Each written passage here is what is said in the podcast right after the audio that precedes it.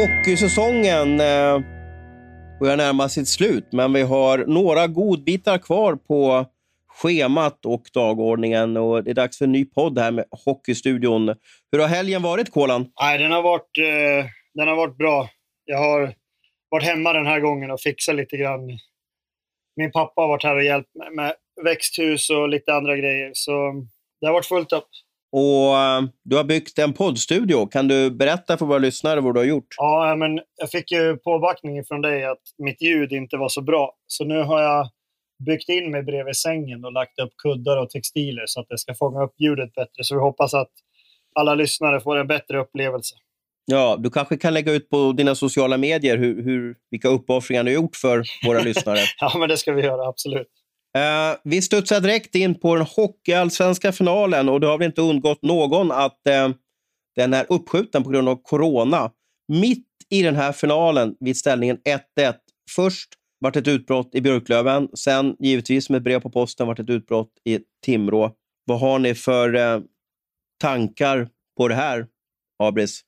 Ja, det var väl lite grann det där vi befarade. Att, att eh, både när det gällde nedflyttning i worst case scenario, när det gällde nedflyttningsfinalen eller den här uppflyttningsfinalen då, som kanske ändå är det som de två serier som, som gäller allra mest. Att det skulle bli någon typ av det här och att det inte skulle kännas att det blir riktigt ja, årets mest slitna eh, uttryck, då, men eh, rättvisa sportsliga rättvist sportsligt. Och det, det, nu har det drabbat Hockeyallsvenska finalen och det är, väl, det är väl jättetrist. Och vi vet väl inte riktigt vad det här kommer att mynna ut i riktigt heller. Jag menar, har Timrå fått in smittan nu också så kan det ju bli väldigt långdraget.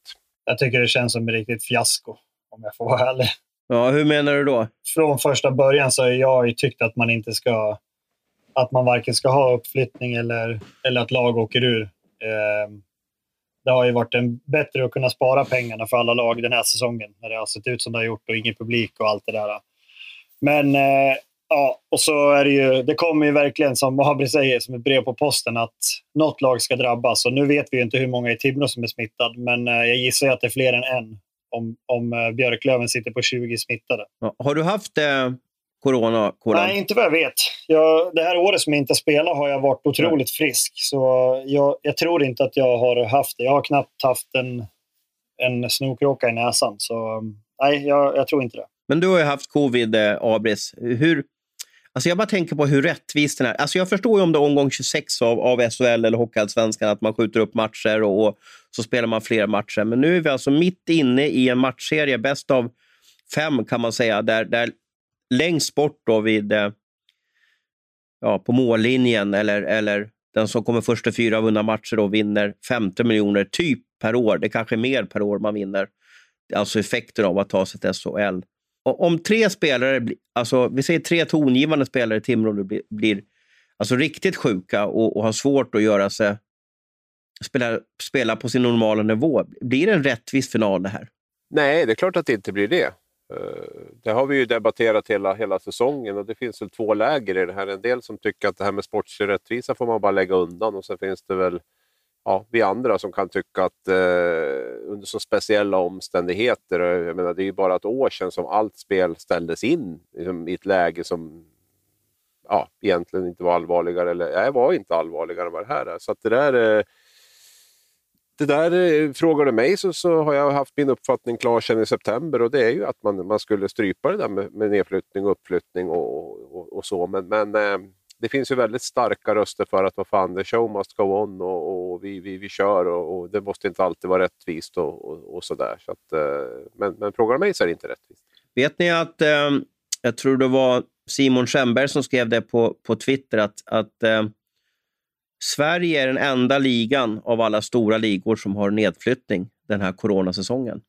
Tankar på det, Kolan? Nej, men jag tycker jag uttryckte mig ganska klart där, att det inte skulle ha varit någonting sånt. Ehm, det, det, känns som att det spelar mindre roll att man spelar ett slutspel. Det, det, är inget mer som händer där än att man åker, eller att man har spelat färdigt säsongen. Men just eh, det känns som att väldigt många lag har satsat mycket pengar under säsongen för att undvika att ramla ur. Och det hade vi kunnat sluppit om man har varit lite klok och tagit ett beslut ja, men redan i maj att vi, vi skiter i, i nedflyttning den här säsongen. Så men jag kan köpa att man kan fylla på med lag, men att, eh, att man ska ha lag som ramlar ur under de här omständigheterna känns ju ganska trist. Eh, nu, nu, är det ju ett väldigt svårt läge här. Med, det blir ju inte sportslig rättvisa. Eh, jag kan tycka att man skulle i sånt fall inte ens ha haft ett slutspel utan att eh, det laget som vinner Hockeyallsvenskan får gå rätt upp. Om det ska vara någonting sånt, för då är det ändå över 52 matcher och alla lag drabbas väl av det här. Men det blir så konstigt nu när ja, men nu har ett helt lag som ligger i corona och så om en vecka ska de spela match igen. Eh, vi vet ju inte alls. Det kanske blir som, som för Leon Bristedt eller eh, de här killarna i Västerås, att man, man klarar inte av att spela. Det, man är helt off i, i flera veckor eller månader efter. Eh, och det har ju ganska stor, det har ju ganska stor påverkan på, på resultatet om Jonathan Dahlén och Jens Löke inte kan spela resten av den här serien för att de är, är sjuka till exempel. Eller om Björklöven tappar sin eh, amerikanska eller ja, kanadensiska kedja där. Det, det slår ju rätt så hårt mot ett av de lagen om det skulle bli ett sånt utfall. Både du och jag Abis, har pratat med Erik Ryman, sportchef eh, eh, för Hockeyallsvenskan eh, och även vd Gabriel Monidell. Vad finns det för alternativ framöver? Deras tankar är ju att de ska starta igång 30 april. Vad får du för mellan raderna? Vad, vad, vad, vad tror du kommer ske? Vad jag förstår först och främst så är det väl liksom, det tar ju tid med testerna. Det är ju de här PCR-testerna och de går väl vad jag förstår via regionen i respektive län eller region eller vad det blir. Och det, det, det, det, är ganska hög belastning. Alltså det tar ju tid liksom att få de där svaren till att börja med. Man har väl även något privat alternativ i Linköping men det tar också tid för då ska de forslas dit och, och det där. Så att, allt hänger väl på, eller mycket hänger väl i alla fall på hur, hur Timbros tester kommer att slå ut här nu.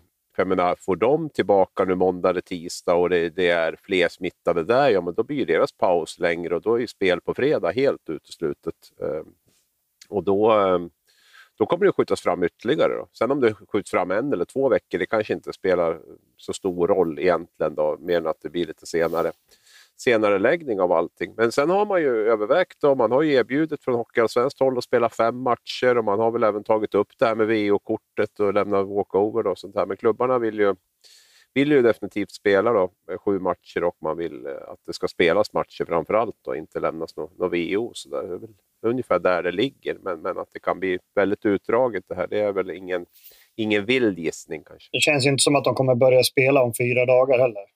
Nej. Nej, det där, det där är ju väldigt speciellt. Man vet ju aldrig hur de mår. Och, och, och sen blir det Nej. ju så att det står ju så oerhört mycket på spel. Vi säger 50 miljoner spel SHL.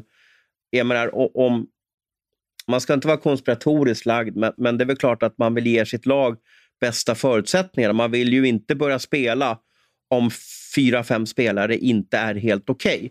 Det vill säga, då, har man ju, då kanske man vill skjuta upp några dagar till och då måste ju båda lagen vara helt redo. Och vem som ska avgöra när båda lagen är redo, om det är, ja, vi har ett protokoll som finns, men det är ändå väldigt svårt att avgöra när, när, när är båda lagen redo att kunna göra sig själv rättvisa på isen.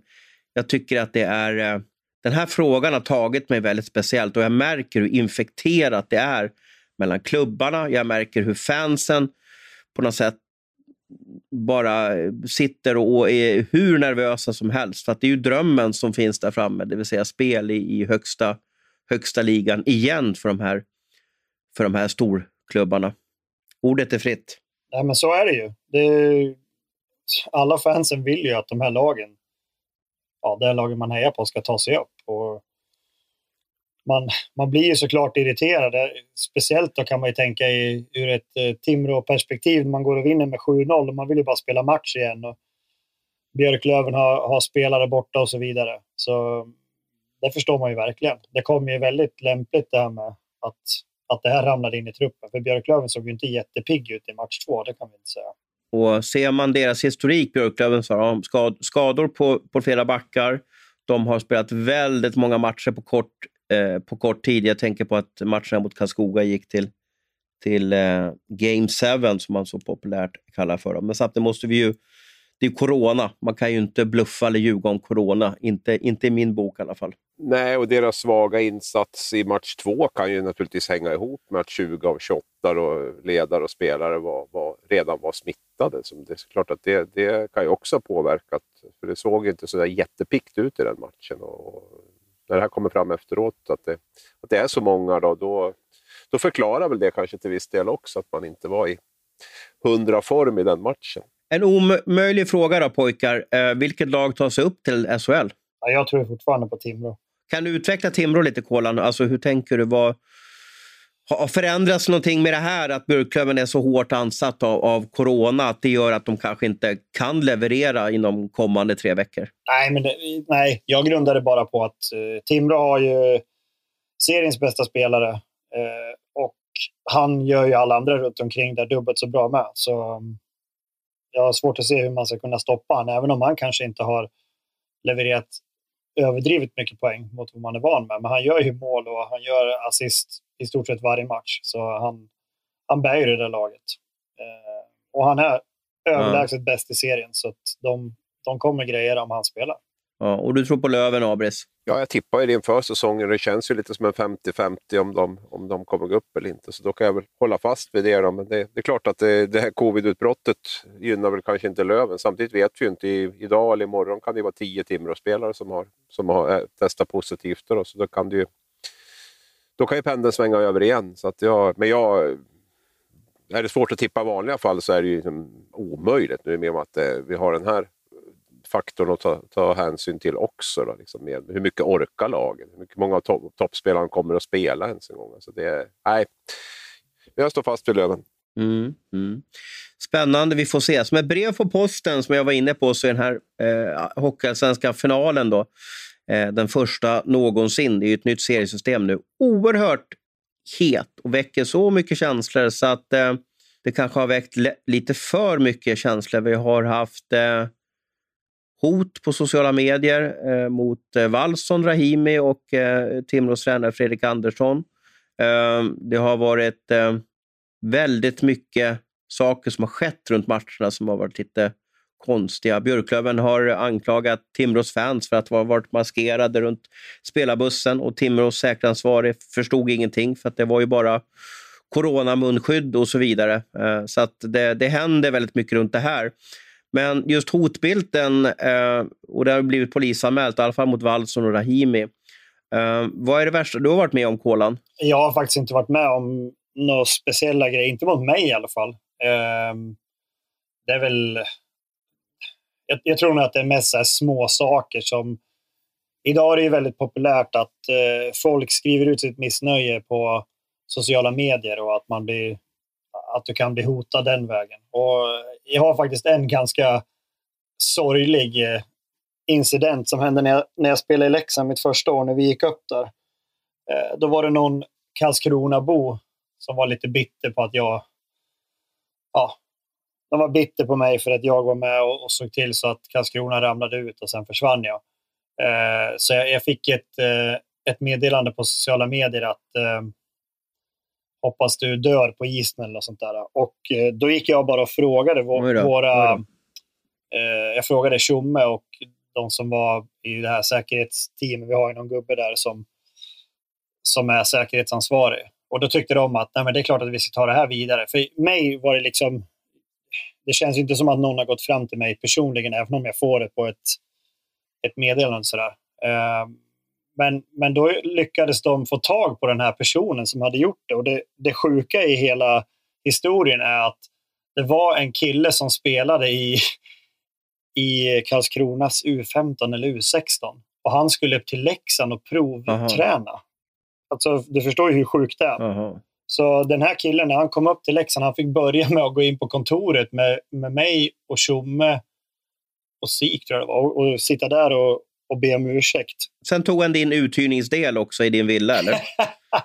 nej, nej, men det, det, är så sjukt hur det kan... Det kan ju vara en läxa till uh, unga killar och tjejer som, som sitter och, och skriver och tycker saker. Att man kan ju vara lite het på tangenterna eller på telefonen. och att man, man måste tänka efter. För det här blev ju i hans fall... Eh, han förstörde ju sin egen chans här i, i Leksand. För han skulle ju vara här och, så han fick sitta där och, och förklara sig för en A-lagsspelare och eh, sportchef. Eh, och sen så ska han gå ut och provträna.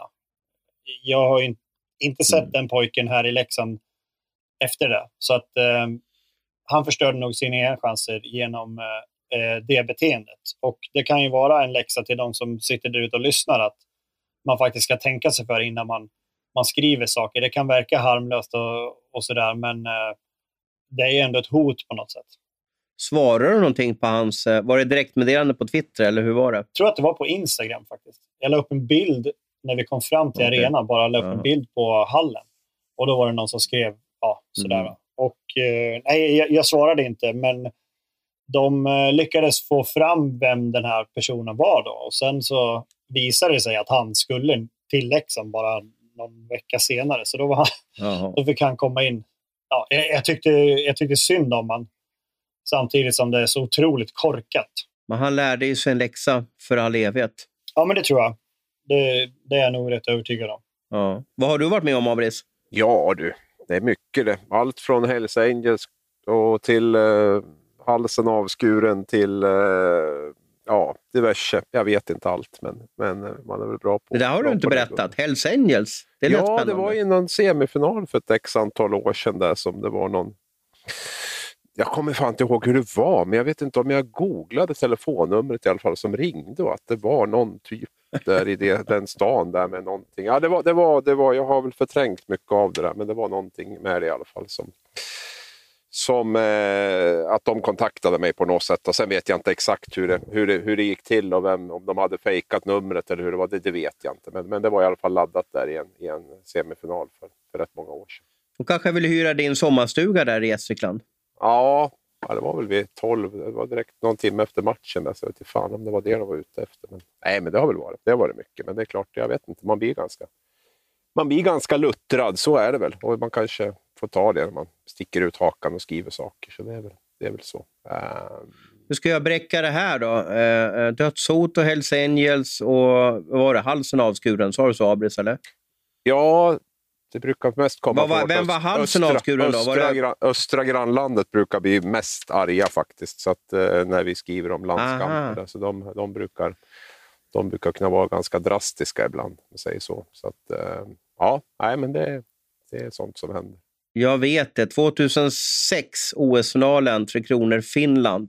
Eh, Tre Kronor vinner en magisk OS-final och Sundin, Forsberg, Lidström är inblandade i det avgörande eh, eh, målet där.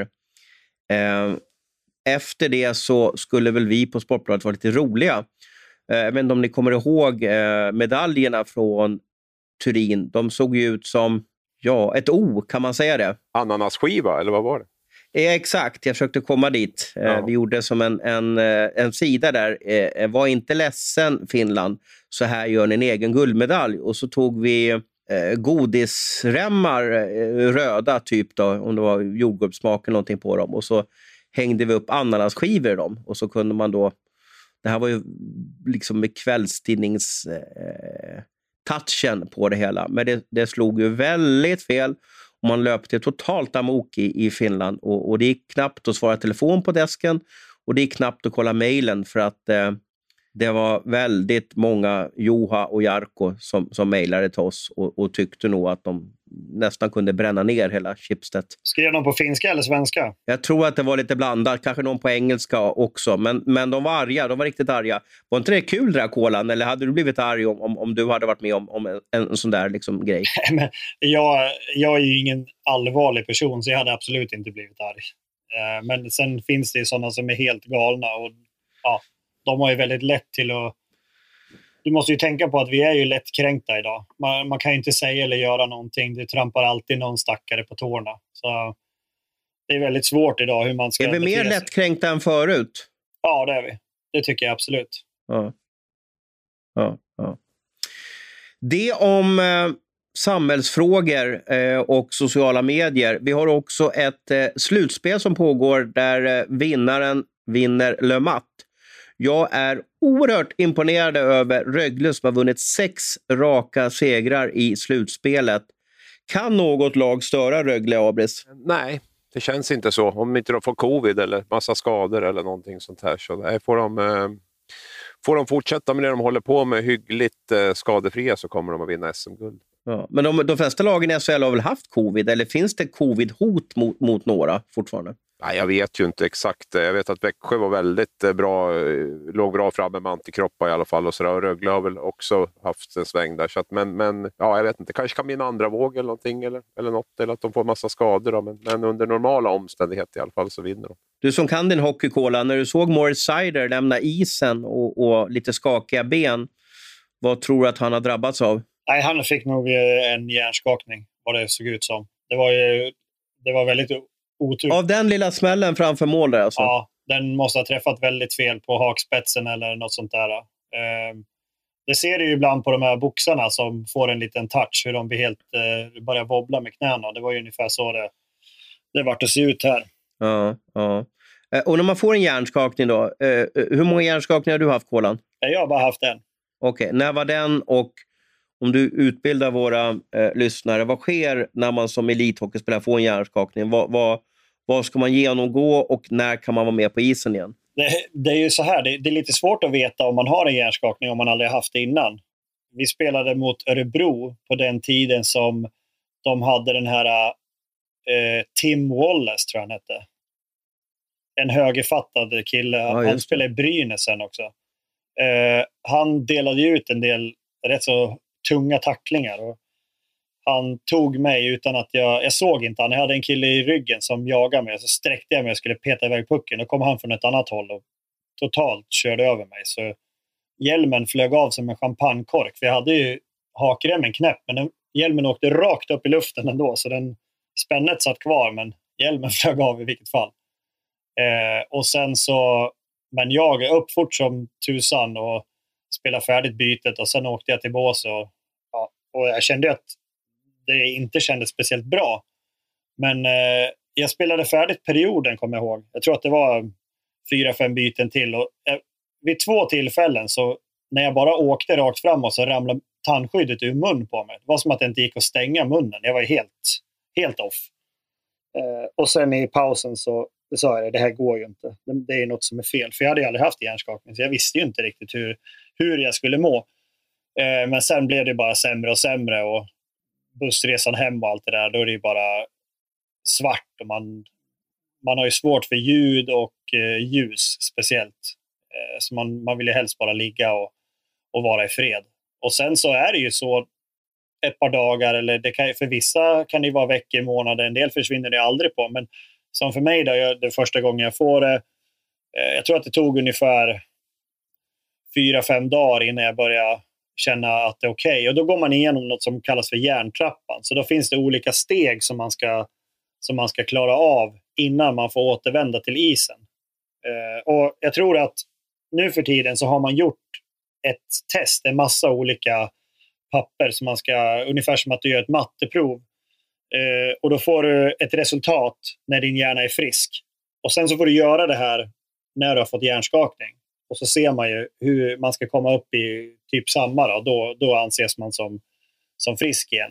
Eh, ja. Och sen så har den här järntrappan har flera olika steg. Jag vet inte exakt hur många det är, det är så länge sedan jag gjorde det där. Men jag tror att det är säkert fem, sex olika steg som man ska ta sig igenom. Och då, då börjar det med att du kanske cyklar en kort stund ena dagen och sen nästa dag så kanske du får göra lite mera och sen så slutar det med att du får börja smyga på isen och köra själv. Och till slut är man tillbaka i, i full träning och sen sista steget, då, då är man redo för match.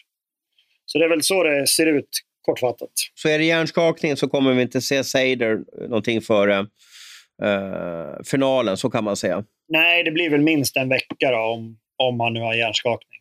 Rögle storhet då, Abris, då, vad, vad, nu tycker jag att det, det är inte ens liksom på något sätt deras första kedja som levererar, utan det är andra det är andra formationer som kliver fram. Det känns som att de har byggt en maskin där nere. Som, som, och alla är stora som hus. Adam Edström där är, är så fascinerad över 2.03 som bara öser på och, och, och har gjort ett poäng per match här. Eh, de, de har nästan toppat formen också till slutspelet, Abris. Ja, nej, men de, de, de, de lyckas med, med allt eh, där i Ängelholm på något sätt. Spelare blir bättre, de ser fräscha ut, de toppar formen. De, är, nej, de, de gör det sjukt bra måste jag säga, bröderna Abbott. Där. Och sen, sen det här med tredje och fjärde kedjan, det är, det är samma i Växjö och Örebro. Där, att det, de två första tar mer eller mindre ut varandra lite grann, så det handlar väldigt mycket om, jag menar, det är Karlström, Holmberg och Sylvegård och till viss del även Josefsson där i fjärde. Det är, det är det som är skillnaden, den lilla skillnaden mellan Örebro och Växjö. Och det är lite grann samma i, i Rögle-serien där med, med deras fjärde kedja som jag har gillat egentligen hela säsongen där med Mattsson, Ferguson och Edström som, som är eh, som är lite tungan på vågen i det där. För att eh, toppkedjorna spelar lite, lite oavgjort med varandra på något sätt. Eh, och då, då, blir det, då blir det längre ner i hierarkin som det, som det avgörs. Sen, sen är ju Rögle, de, de, de lyckas ju kombinera alla de här sakerna tycker jag. Just med spelet, ett tajt försvarsspel, ett jävla liksom, disciplinerat jobb hemåt. Alla vet vad de ska göra, vilket också gör att de spar ju energi. Det känns som att de är fräscha i allt de gör. Att de lägger inte massa tid på på onödigt, på, på, på åka i onödan, utan man är jävligt tajta och spela enkelt ut från egen zon ibland, spela konstruktivt ut från egen zon ibland. Eh, bra variation i passningsspelet tycker jag också. Använder banan, bredd, djup. Ja, jag kan hålla på hur länge som helst, men jag, jag går lite igång på det och framförallt så tycker jag att det är vi ser också ett lite annat spel än det här bara ligga, nöta, nöta, checka, checka, backchecka, forechecka pressa motståndaren, utan det, det, är lite mera, lite tillbaka, ja, som det var för ett gäng år sedan, att man, att man har en bättre avvägning tycker jag mellan att gå fram och, och eh, dra sig tillbaka. Men om du får vara coach då, Kolan, för, för Skellefteå nu då, våra eh, Hedlund och Klockare och Falk där. Uh, nu är det match ikväll, så när ni lyssnar på det här så, så kanske redan Rögle är vidare till, till final. Då. Men vad ska man göra i Skellefteå? Man ligger under med 0-2. Uh, och det är bäst av fem. Det vill säga att man är 60 minuter från att spela färdig säsongen. Vad, vilka kort drar man? Vad, hur går tugget nu i, i ja, de kanske har värmning nu eller sådär. Vad, vad gör man för att liksom dra den här sista livlinan? Ja, jag tycker Skellefteå, de har väl eh, under hela säsongen, de spelar ju alltid med sju backar och de, alla ska vara så fräscha. Nu är det kanske läge att verkligen maxa de spelarna som, som ska göra det för Skellefteå jag tycker att man kanske kan spela vissa spelare lite hårdare. Eh, och, och, speciellt då på forwardsidan där du har några stycken som, som eh, nästan alltid levererar. Eh, det är svårt för Rögle spelar ju så himla bra. Eh, det finns nog inga detaljer. De försöker skruva på allting såklart i, i Skellefteå, men eh, som det ser ut just nu, de är ju inte på samma nivå som Rögle. De är liksom något steg efter hela tiden. Så det är, det är en svår nöt att knäcka för Skellefteå. Men eh, bara säga en sak med just det här med de här stora spelarna som i, i eh, Rögle där.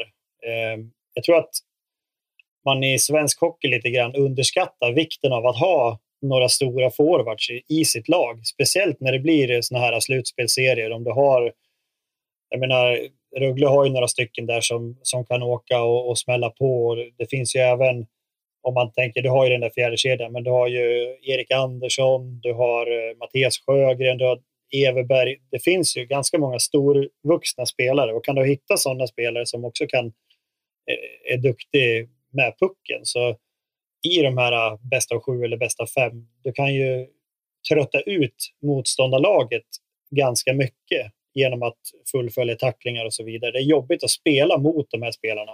Jag personligen tyckte att det var skönare att möta de här små killarna, för då visste man att visst, det går fort, men det är inga intensiva spelare som tacklar speciellt mycket, utan det, det var alltid jobbigt att möta Emil Sylvegård eller eh, de här killarna som åker runt och fullföljer hela tiden, som är ja, händemark, sådana som är tunga, tar sig in på mål och allt det där. Det, det blir väldigt jobbigt som försvarare när du ska hela tiden tävla mot de som är lika stor som man själv eller kanske till och med större. Eh, det kostar mycket kraft. Ja, jo, det förstår jag. Eh, tror du, man har ju alltid pratat om att, hockeyn, att det går trender i, i hockeyn och att, eh, ja, om vi börjar med Lasse Falks tid och sen kom Djurgårdens torpedhockey och sen har några lag kört totalhockeyn och sådär. Nu, nu tycker jag väl att det är en ganska defensiv hockey, i alla fall tre av fyra lag. Hur tror du framtiden, Kolan, kommer att se ut om Rögle vinner guld i år? Vad, vad kan de göra för avtryck i framtidens moderna hockey? Jag tror nog att, eh, som du säger, det, det känns som att om vi kollar på Frölunda till exempel, som håller väldigt hårt i sin den här gameplanen att man ska pressa i varenda läge och allt det där. Och det känns som att Rögle har ju blivit ifrånsprungna i år. Eller jag säga, Frölunda har blivit ifrånsprungna. Det såg man ju inte minst på den eh, kvartsfinalen de hade mot Rögle där de inte har en chans. Eh, och då har ju Frölunda ändå ett väldigt bra lag på pappret med många, många duktiga spelare. Men eh, de, eh, de klarade inte alls av att möta upp eh, Rögle. Så mm, ja, jag, jag, tror ändå att vi kanske kommer få se en liten förändring i att man inte alltid måste åka 100 procent och sätta press i varenda läge, utan det finns ett alternativ till som framförallt då kanske Växjö visar upp väldigt bra och även Örebro. Eh, Rögle, de, de har ju fortfarande, de kan ju köra på, ser det ut som. Eh, men eh, de väljer vid, vid tillfälle att inte göra det. Och det kan jag ju tycka, det visar ju på en smartness eh, som vissa andra lag inte riktigt besitter. Nej, nej. De har ju inte så mycket erfarenhet från, från final, finaler och semifinaler där. Det verkar inte ha någon inverkan, Abris. Nej, jag skulle väl också vilja hålla fast vid det där. Jag tror att kulmen är nådd för den här presshockeyn. Jag tror, och jag är lite sådär, jag känner mig lite lycklig över det faktiskt, att vi har nått till en gräns där, där det inte kommer att bli värre än vad det har varit. Och jag tror den stora anledningen till det är att lagen har blivit så mycket bättre på att spela sig ur pressen, lösa pressen. Så du får inte lika bra betalt för det. Plus att alla spelar ju så. Jag menar, det här var ju eh, under en period då. Va? Så att det här var ju effektivt som 17 i början med, med Rönnqvist och Bulan och de som började med att sätta pressen och, och, och, fick ju väldigt bra betalt för det. Men sen har ju alla lag tagit efter det där. Plus att de skickligaste lagen har ju lärt sig att spela ur den här pressen och då får du inte lika bra betalt. Därför tror jag helt övertygad om att, det, att vi kommer att se ett litet annat spel framöver Eh, där passningsspel tror jag kommer att vara högre prioriterat och där man kommer att välja sina lägen eh, bättre. Så det, det, det gör mig lite lycklig faktiskt. Och eh, sen till det du sa, alltså den prestation de har gjort där i, i Ängelholm är helt sjuk. Alltså Växjö var väl i närheten, de gjorde väl något liknande och gick väl från på fyra år i stort sett från, från allsvenskan till SM-guld. Eh, det är ungefär det Rögle har gjort med det här laget. Och vi som följer hockeyn och har gjort det under 2000-talet här vet ju hur otroligt svårt det här är. Att man, ofta måste man vara med i lite slutspel, man måste kanske gå till semi och sen gå till final och sen kunna vinna. Lite som Skellefteå gjorde, men, men jag är sjukt imponerad över, över hur de eh, har byggt det här Rögle och på sättet de spelar och vilken förändring de har fått till i, i, i den klubben. Det är, eh, det är helt snudd på unikt i alla fall. De har ju lite tur också att eh, du har ju väldigt många spelare som, som gick ifrån Rögle, som har Rögle som moderförening i stort sett, eh, som alla blev väldigt bra och spelade ute i Europa eller i andra SHL-klubbar som kommer hem samtidigt och är i sina bästa år. Så de har ju haft lite flyt med tajmingen i hur, hur de har, de har fått hem i stort sett allihopa som har funnits där ute. Men att Ted kommer hem, som har vunnit SM-guld, han vill börja en ny resa där. Du har Everberg, du har Sar, alla de här som, som kommer tillbaka. Niklas eh, Hansson. Och sen har de toppat det. Sjögren. Ja, Sjögren också. Och så toppar de det med att få in ja, men riktigt bra spelare utifrån. Då. Så de, de har ändå haft lite ja, absolut, absolut. Absolut, men de här spelarna ville ju inte vara i Rögle tidigare. Det var, alltså, de, de, har ju skapat en kultur också där de har velat återvänt och där de dessutom har utvecklats. Det var ju som att Rögle, Rögle-spelarna var ju spridda i massa olika.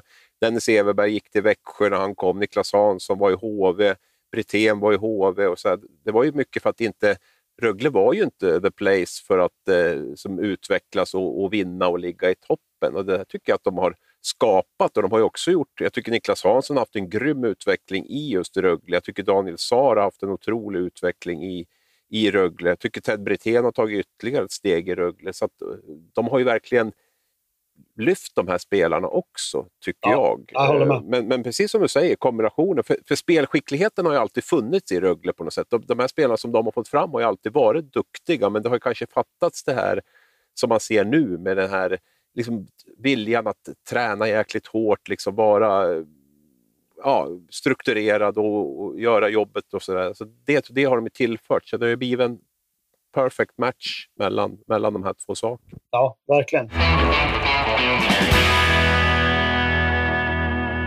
Det spelas ju en till semifinal också som vi ska prata om. Eh, eh, den eh, är extremt målsnål. Vi har två raka matcher som eh, har slutat eh, eh, där ett enda mål avgjort i hela matchen. Det vill säga att det har blivit 0-1 i båda matcherna.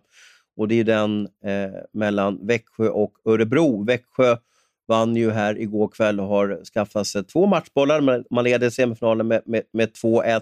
Hur ser du på den här äh, semifinalserien, Kolan? Orkar du kolla, om jag får vara lite elak, du kolla hela matcherna? Vet du vad?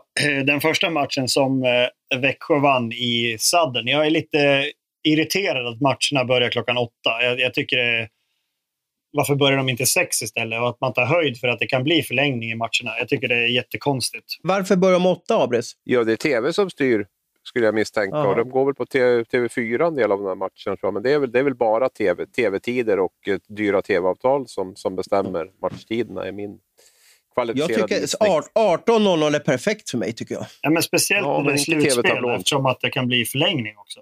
Bara att jag känner liksom att 18.00, man är så pigg efter matchen är kvar, då har man mer, kvällen har mer att ge. 20.00, det är så lång... Alltså det, matchen startar ju aldrig. Ja, och sen har du ju det här med restaurangerna som stänger 20.30, så klubbarna och spelarna vill väl inget hellre än att spela klockan 18. Men det, det behöver vi väl inte ens fundera på, tror jag, att det, andra, eh, mera, att det handlar om ekonomiska orsaker till, till att det är så här. Och det får man väl kanske köpa om man får in en 500 miljoner per säsong. Så får man kanske göra vissa uppoffringar. Det är lättare att få sju rätt på Lotto än att och, och, och få veta vilken starttid det är på kvällens match i alla fall. Ja, nej, men för att uh, gå till botten med det här. Alltså, jag vet inte om det är för att matchserien är tråkig eller om jag har blivit gubbe.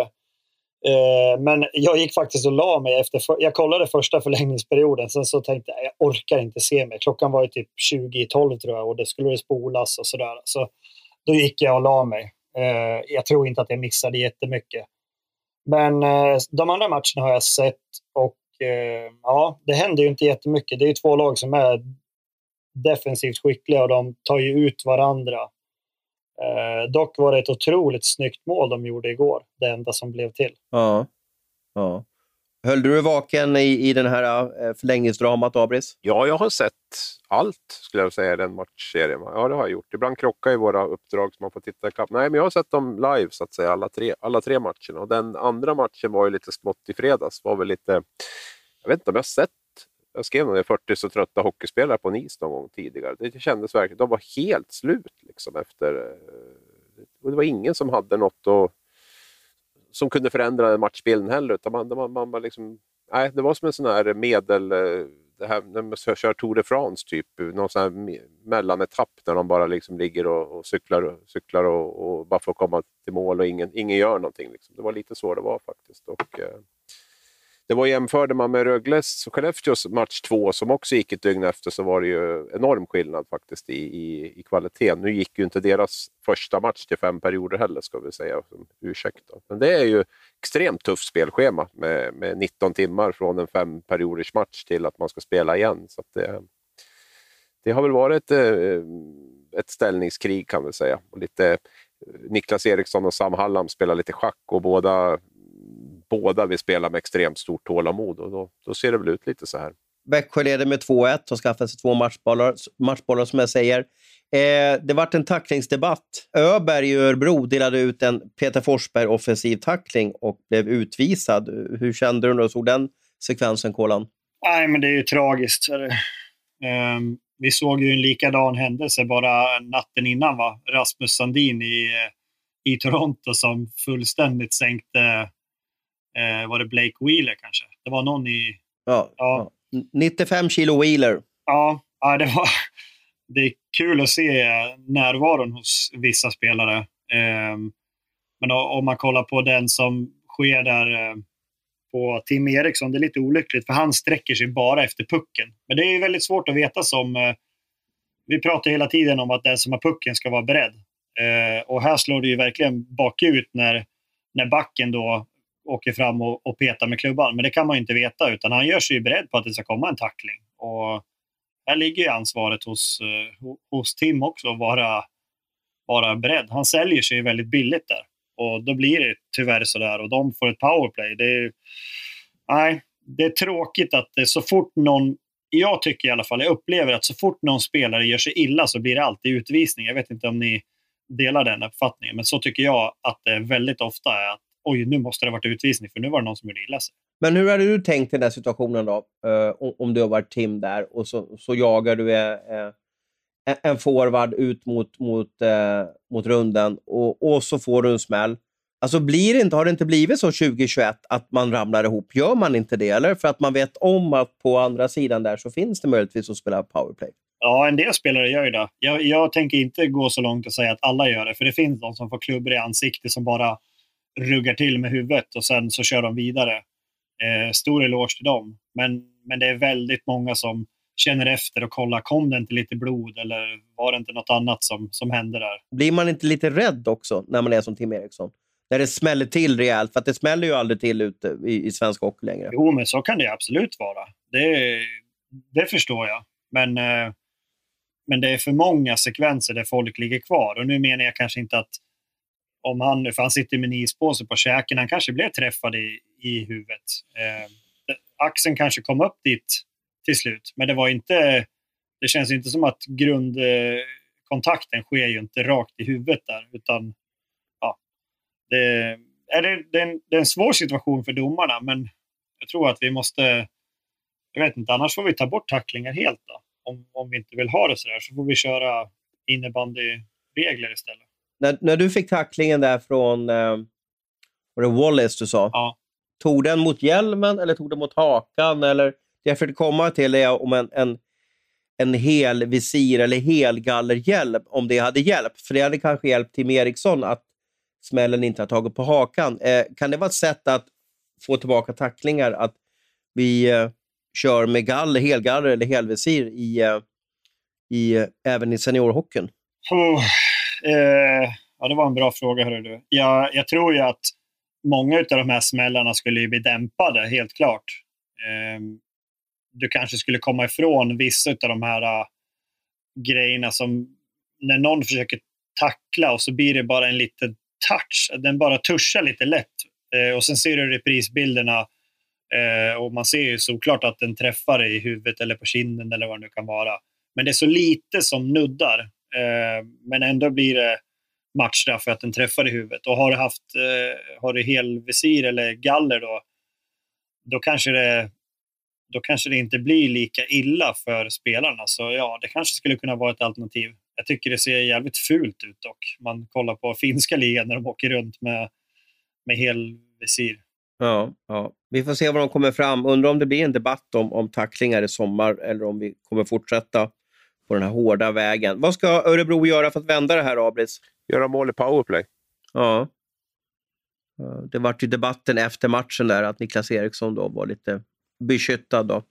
Hur väcker man ett powerplay då, Abris? Ja, nu tycker jag väl att man saknar kanske lite skills också där med, lane och borta och så. så att det, det, det, powerplay är ju det är ju mycket ett skicklighetsspel för mig i alla fall. Eh, sen kan du naturligtvis eh, spela på chans och skjuta och hoppas att det styr in och sådär. Men det är klart att det, det, för mig landar det mycket i den individuella skickligheten. Att, att, eh, att överlista motståndarnas boxplay som också är bra i Växjös fall. Så att, eh, och det är väl lite det som kanske är Örebros dilemma på ett sätt. Man är bra när man spelar med fart, kommer med spelvändningarna. Sen kanske man inte riktigt har den där, har den där eh, skickligheten i powerplay där ja, skickligheten i laget för att liksom hota tillräckligt mycket i powerplay. Samtidigt har man ju, man har ju skyttar i, i både Ibert och, och Rendulic där som, som har hästsparkar båda två. Så jag, jag, jag, vet inte om man ändå skulle prova att försöka få lite mera avslut ifrån från dem. Eh, Med förflyttning då givetvis. För de har som sagt de har några jävla kanoner bägge två. Men jag ser inte så mycket av dem längre. Men Rendulic har ett jäkla skott. Men jag tycker inte att man riktigt ser att han använder det så mycket. Så det kan väl vara en, en lösning då, nu om man inte har tillräckligt hög skicklighet. Ni hade ett fantastiskt powerplay, Binghamton, Kolan. Eh, om du ska ge något tips till Niklas Eriksson och, och Jörgen Jönsson där, som har hand om forwards. Eh, hur, hur, eh, hur gör man mål i powerplay? Ja, men jag tycker de ska börja med att skjuta. Ta skott ifrån de här, som vi säger, Ibert och Rendelic och Näckeve och Salo. Jag vet inte hur, hur mycket de är inne och spelar, men men det är ju skickliga spelare som har bra skott och se till att ta, börja med avslut och sen när man väl har tagit avslut, när man får tag på den lösa pucken, det är alltid då det öppnar upp sig med spelare som är felorienterad. det är lite svårt om det inte... Jag menar, är du i, har du ett lag som, som är i zonen och, och har ett väldigt fungerande powerplay, ja, men då kan du ju söka de där passningarna. För då har, sitter ju alla på ett sånt otroligt självförtroende. Men eh, det ser inte riktigt ut så för, för Örebro nu i powerplay. Det, de kommer knappt in i zon känns det som. Men eh, då tycker jag man ska börja med det enkla och sen eh, när du får tag i pucken efter de här avsluten. Det är alltid då som, som lägen öppnas. Det kanske är någon som har tappat en klubba eller någon ligger ner. Då kan man få de här genomspelen och, och, och sätta upp några riktigt vassa målchanser. Men jag tycker jag har sett den här säsongen, om det är 100 skott i powerplay som avlösas mot mål, så känns det som att tio går fram och, och till slut träffar målvakten. Det är en klubba, det är en block, det är, ja, jag vet inte. Så jag tycker de försvarande boxplayspelarna har blivit så fantastiskt bra på att ligga rätt i linje och liksom på något sätt inte bara åka med rakt fram, utan, utan man lägger sig ner som en vägg nästan. Så att det, jag, som back måste det vara omöjligt att få iväg pucken mot mål. Man får nästan börja liksom köra dragskott och lobba in dem för att få dem mot mål. Där. Håller du med om det, Kolan? Ja, men det här kom ju under min tid när jag spelade och det förstörde ju min karriär. Jag fick ju igenom massa skott i början. Sen så började folk lära sig hur man skulle täcka och jag satt väl inte riktigt på den skickligheten så att man kunde flytta pucken allt för mycket i sidled. Så eh, det blev mycket skott i blocket på, på mig sista åren. Men eh, helt klart, de, spelarna har ju utvecklats enormt just i, i försvarsspelet och ligga i, i linje och, och våga offra kroppen, för det gör ju jäkligt ont. Så det är, det är högt mod på de killarna som, som går in framför pucken och, och tar den varje gång. Bra pojkar! Eh, det är dags att quizza igen. Eh, vem vann förra veckan? Jag har ju eh, dålig koll på det. Vem, vem, var det Abris? Ja. Abris, Abris, Abris. Bra, bra. Uh, idag är du favorit, Kolan. Uh, vi har en fråga som bara handlar om dig, så den borde du ha helt rätt på. Du har, du har in, inte den frågan som det var förra gången? då? Du har inte tagit reda på den? För jag vet fortfarande inte den. Line-up-låten där. Ja, ah, men vänta nu. Det var ju... Uh, jo, men det var någon Iron Maiden och sånt där, fick jag något svar om jag ska... Vänta, jag kan dubbelkolla här. Kolan, Rammstein, Sensucht hade du. Okej. Okay. Känner du inte igen det? Eller det borde du komma ihåg. Nej, det kommer jag inte ihåg. Sen säger han Andreas Karin som hade, var DJ, ah, DJ där i Timrå och hade en låt till som var med något tungt riff. Välj de där låtarna själv? Eller, eller, eller? Jag kommer inte ihåg. Det är ju tio år sedan. Jag, jag minns inte det där. Nej, det är ingenting om Rammstein. Är det, inte. det är mer basic än så. Fråga nummer ett. Cam och Chris Abbott gör succé i Rögle. De har varit många år i Europa nu. Jag vill veta vilken säsong startade deras Europaäventyr och i vilken klubb? Kolan har tryckt iväg svar. Bra. Ja, Abris också. Bra pojkar. Eh, fråga nummer två. Vem leder poängligan i slutspelet just nu? Och det är en bonus som ni kan namnge samtliga svenska, spelare, svenska klubbar som han har spelat för. Snyggt Kolan! Bra, bra. Nu vart jag impad. Det låter som att det går bra för mig. Ja, faktiskt. faktiskt. Bra, bra. Fråga nummer tre. Adam Edström, det har blivit en personlig favorit. Jag vet inte, det är 2.03. Jag tycker man ser hans 34 på isen hela tiden. Men han har i alla fall slagit igenom slutspelet, tycker jag. Men var kommer bjässen ifrån? Eh, var, var är han uppväxt och i vilket län? Jag är imponerad. Jag tycker ni är duktiga. Eh, Robert Rosén är extremt viktig för Växjö. Eh, han har gett långsamhockeyn eh, ett ansikte och en skicklighetshockey också. Eh, när han inte var i Växjö så gick det inte lika bra. Han var två säsonger i KHL och jag vill veta vilken klubb han representerade i KHL. Mm. Mm. Lite olika stavning där. Jag godkänner båda. Jag är snäll idag. Eh, fråga nummer fem. Eh, nämn en klubb som Kolan spelat för, förutom Leksand. En? Jag kan väl flera. Ja, men det räcker med en. Ta Abris favoriten. Mm. Då ska vi se. Det här är alltid lite, lite spännande när det blir live att gå igenom resultaten. Då. Eh, fråga nummer ett. Eh, Cam Chris, de kom 07.08 till Europa och spelade för Frisk Asker. Eh, Abri sa 2006 och Frisk Asker. Kolan sa Rögle 2006. Så att det blir ett poäng till, till eh, Abris. Ett Abris. Så. Fråga nummer två. Vem leder poängligan i slutspelet och en bonus som ni kan namnge samtliga svenska klubbar han spelat för? Eh, Kolan sa Rodrigo Abols och Örebro Karlskoga. Helt korrekt. Abris sa Rodrigo Abols, men ingen, ingen klubb. Eh, då ska vi se vem som var först där då. Ja, det var Kola. Bra jobbat.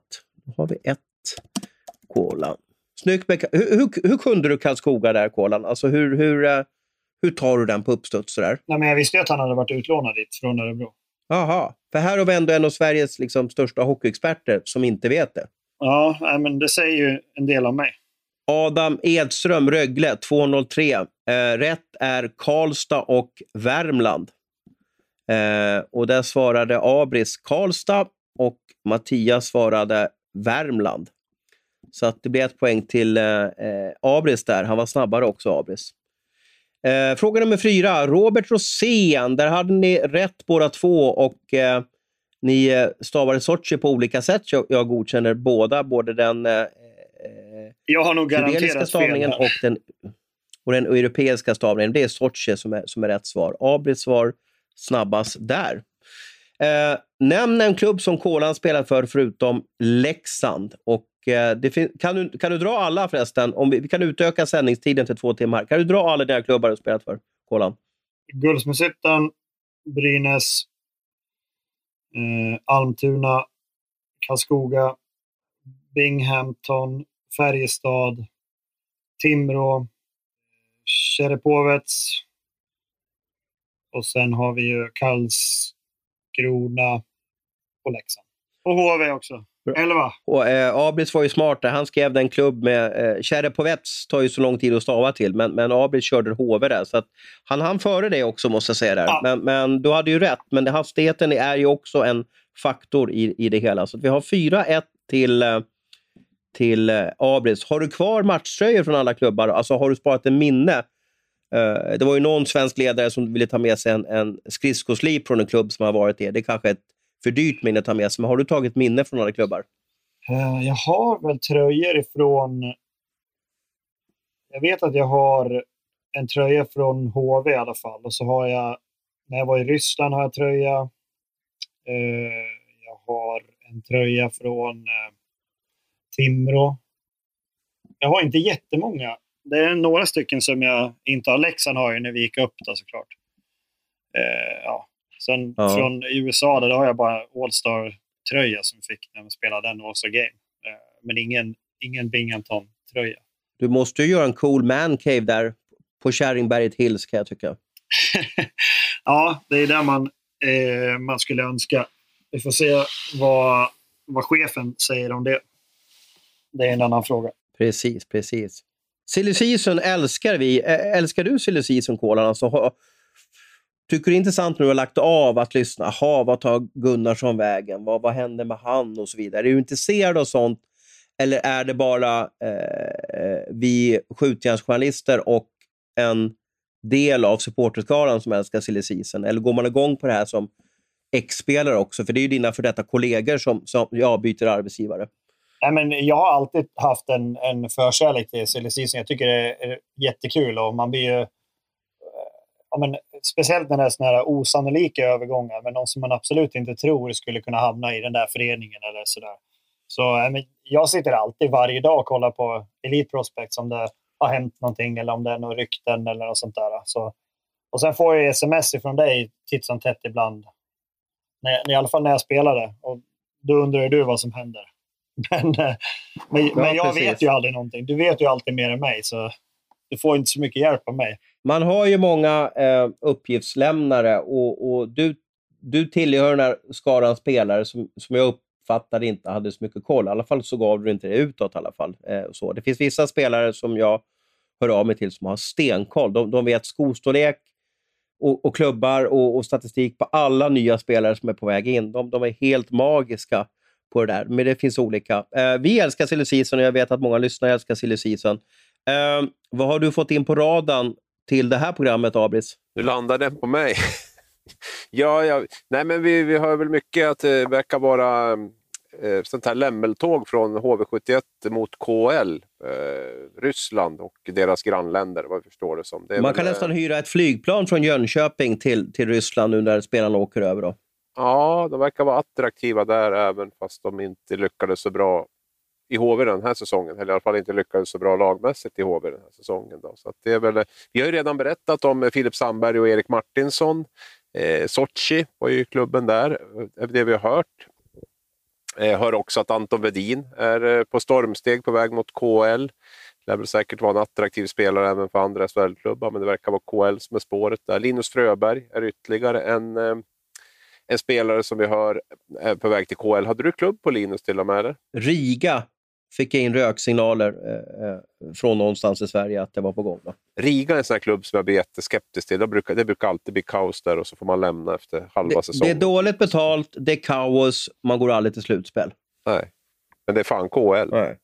Det är nära Ja, hem också. ja, ja. Ja, Ja, fin precis, stad. precis. Fin stad. Eh, när du hör vår silly season här eh, Eh, så eh, blir du... Alltså är det...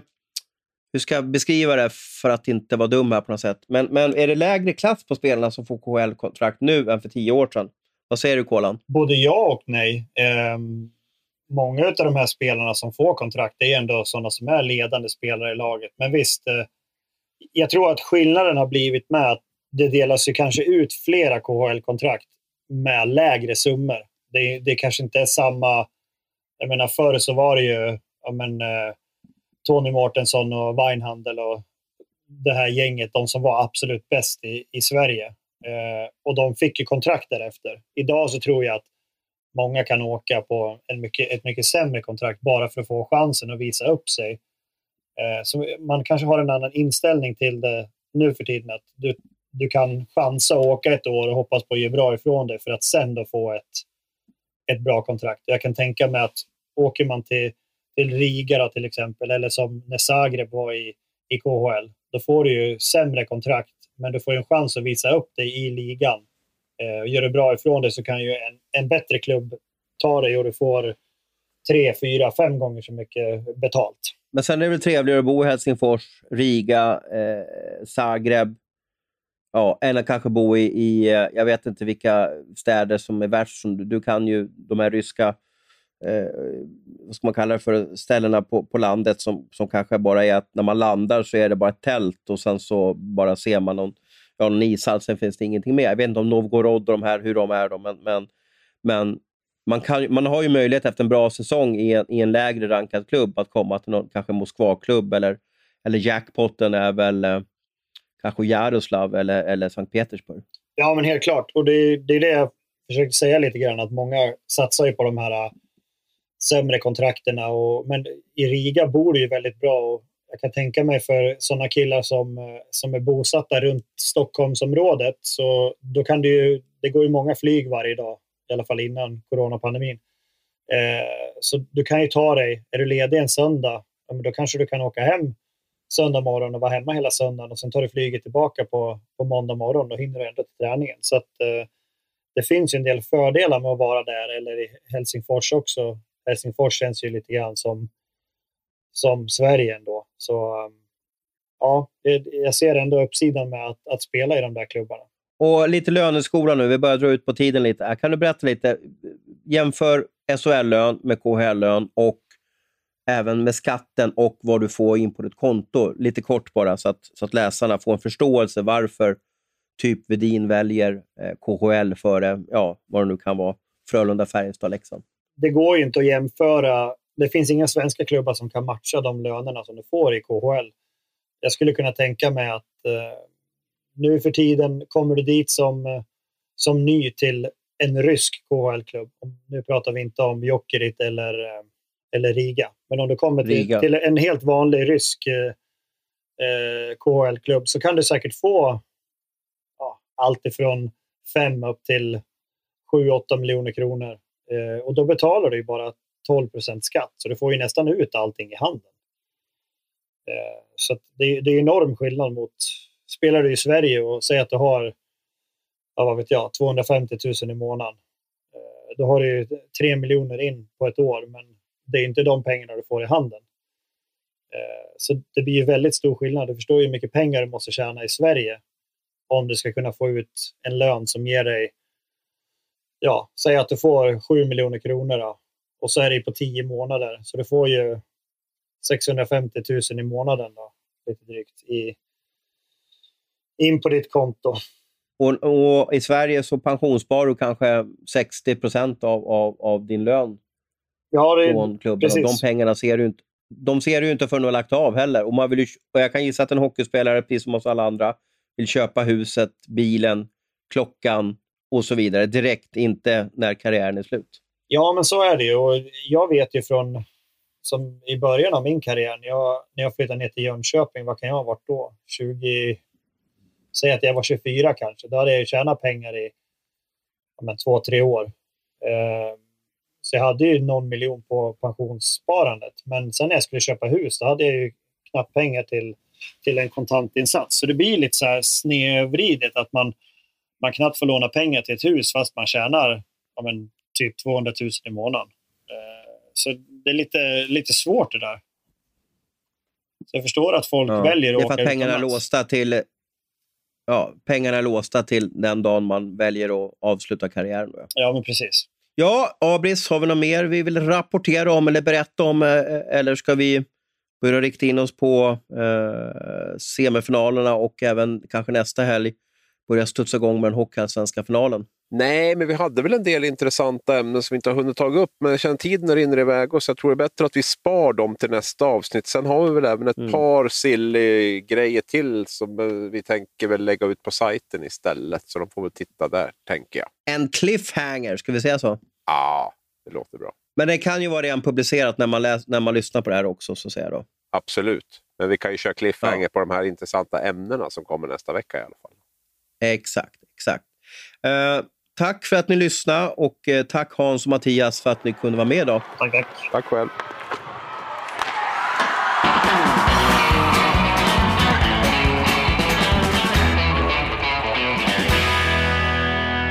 Du har lyssnat på en podcast från Aftonbladet. Ansvarig utgivare är Lena K Samuelsson.